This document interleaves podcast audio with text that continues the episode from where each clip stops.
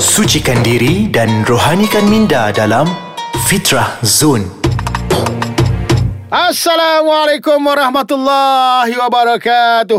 Bismillahirrahmanirrahim. Bersama saya sekali lagi Muhammad Jazlan bin Abdullah di podcast Ais Kacang di segmen Fitrah Zone. Mudah-mudahan kita semua diberkati oleh Allah Subhanahu wa taala. Di mana juga anda berada tak kira apa juga yang anda sedang lakukan. Saya sentiasa mendoakan anda agar sentiasa dikurniakan oleh Allah Subhanahu wa taala kesempurnaan kesihatan, keceriaan, kegembiraan dan ketenangan. Mudah-mudahan sentiasa kita di dalam iaitu rahmat rahmat daripada Allah Subhanahu Wa Taala. Dan hari ini bertemu semula kita teman berteman dalam Fitrah Zone membincangkan bab berkaitan dengan tajuk iaitu haji. haji. Ini kan kita tengok kan saudara-saudara kita, ayah kita, ibu kita dah mula nak balik daripada haji. Ya Allah, hai hebat dia orang pergi haji ni. Bila mana sebut tentang haji ni maka Allah Subhanahu Wa Taala telah berpesan kepada kita dalam surah Ali Imran ayat yang ke-97 iaitu auzubillahi minasyaitonirrajim walillahi 'alan nasi hajjul baiti man istata'a ilaihi sabila iaitu disebut oleh Allah Subhanahu Wa Taala melalui Nabi kita Muhammad sallallahu alaihi wasallam mengerjakan haji adalah kewajipan manusia terhadap Allah. Maknanya rupanya pergi haji ni kita naklah kita tahu, naklah kita faham rupanya satu kewajipan. Tak ada bezanya iaitu di antara solat, puasa dan sebagainya. Sama-sama wajib. Tetapi haji ni dia bersyarat iaitu manistata'a ilai sabila iaitu bagi orang yang mampu atau sanggup mengadakan perjalanan ke Baitullahil Haram. Maknanya oranglah yang mampu saja boleh pergi haji. Yang dikatakan mampu tu iaitu apa? Dia sihat, ha, dia cukup begitu bekalan. Pada diri dia nak pergi tambang pergi dan balik ada bekalan ataupun makna duit belanja pada orang ditinggalkan pun ada. Cukup. Dah sihat cukup bekalan. Utang kena bayar duit utang. Kau jangan pergi haji pula nanti tak bayar utang. Nanti dah pergi tawaf nangis-nangis kau cakap dah pergi haji utang tak bayar pun. Ya Allah haji utang. Ha, ada juga yang menyebut. Makna kita kena faham hal demikian. Dan begitu juga iaitu apa? Orang perempuan nak pergi ada mahram tapi sekarang ni umur 45 tahun dah boleh pergi kan? Maknanya kita kena faham rupa ni satu kewajipan.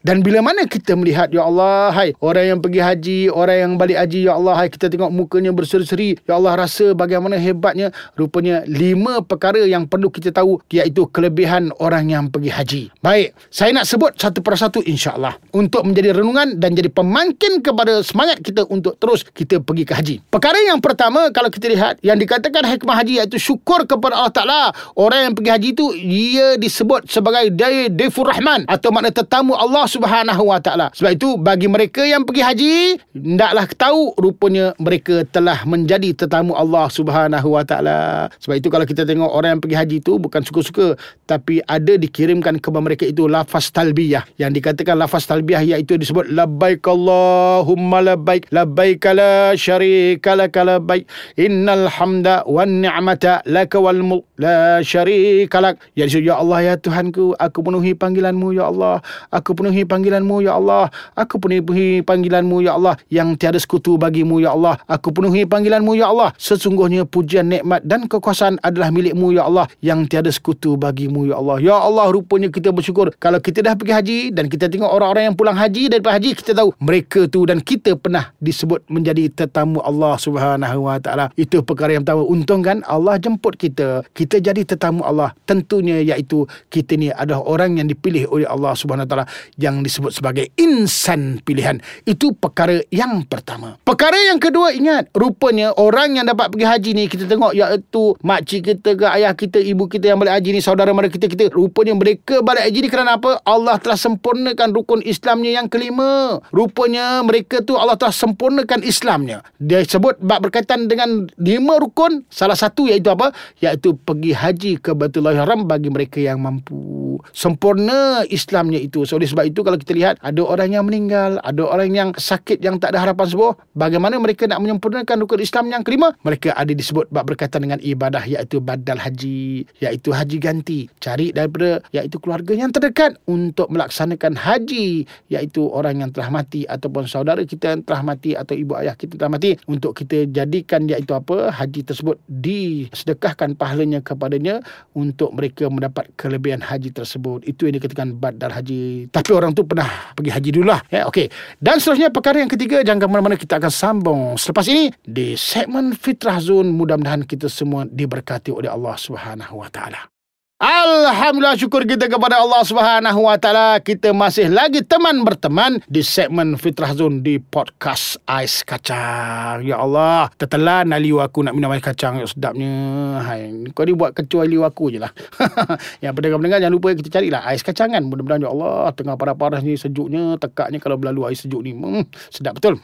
geram sungguh aku. Eh, eh, eh, eh, kita geram juga tapi kita pernah tengah membincangkan bab berkaitan dengan haji ni. Haji dia main. Okey, bila kita sebut tentang haji tadi kita sebut dua perkara. Pertama syukur kita jadi tamu Allah Taala. Dan yang kedua ingat Allah telah sempurnakan rukun Islam kita yang kelima. Dan perkara yang ketiga rupanya orang yang pergi haji ni Allah nak ampunkan dosa-dosanya. Sebab itu Nabi SAW telah meriwayatkan satu hadis yang dikatakan oleh Imam Ahmad An-Nasai dan Ibnu Majah maka Nabi sebut man hajja hadzal bait falam yarfus walam yaksuk kharaja min zunubihi kal yaumi waladathu ummuhu. Siapa yang pergi haji ke Baitullahil Haram maka tidak ia berkata perkara-perkara yang kotor dan mereka tidak membuat perkara-perkara fasik iaitu perkara-perkara boleh mengundang dosa daripada Allah Subhanahu Wa Taala maka ia akan keluar daripada dosa-dosanya seperti hari ia dilahirkan daripada ibunya. La ilaha illallah rupanya hebatnya. Maknanya kalau kita dekat Mekah tu kita tidak melakukan dua perkara iaitu kita tak bercakap perkara-perkara yang buruk ataupun kita tidak disebut berkaitan dengan apa bertekak berjidal uh, memaki hamun dan sebagainya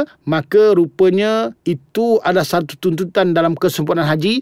Dan perkara yang kedua kita tidak melakukan perkara fasik. Eh banyak tau perkara fasik. Ya, kita suka-suka kita sigong orang. Ya, kita apa apa henyak orang. Makna kita ada batu yang lebih pada kita nak belum tajam rah tu kita baling kat kepala orang. Contoh ni contoh eh, contoh. Jangan buat. Maknanya kalau kita tak melakukan dua perkara ini insyaallah tahallul haji kita saja maka tetakala itulah sebenarnya Allah mengampunkan dosa kita.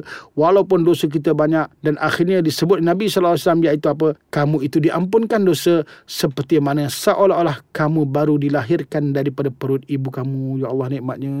Hai. Nikmat sungguh rupanya Allah ampunkan dosa kita. Sebab itu kalau kita tengok muka orang yang balik haji ni semua bersih-bersih. Kerana apa? Kerana Allah telah mengampunkan dosa-dosanya. Mudah-mudahan Allah ampunkan dosa kita. Itu perkara yang ketiga. Dan perkara yang keempat. Rupanya yang dikatakan hikmah haji itu juga iaitu apa? Allah nak bagi kita syurga. Allah nak bagi kita syurga tau bagi orang yang pergi haji. Sebab itu Nabi SAW pernah berpesan kepada kita satu hadis yang dikatakan oleh Imam Bukhari Muslim, At-Tirmizi dan An-Nasai, Al-Hajjul Mabrur laisa lahu jazaun ilal jannah. Rupanya haji yang mabrur, haji yang Allah terima, Allah yang beri ke mereka itu iaitu balasannya ialah syurga. Makna orang yang pergi haji itu Allah dah bagi dia syurga. Tapi persoalan yang besar, bagaimana kita nak menjaga syurga yang Allah berikan kepada kita setelah kita balik daripada menunaikan fardu haji.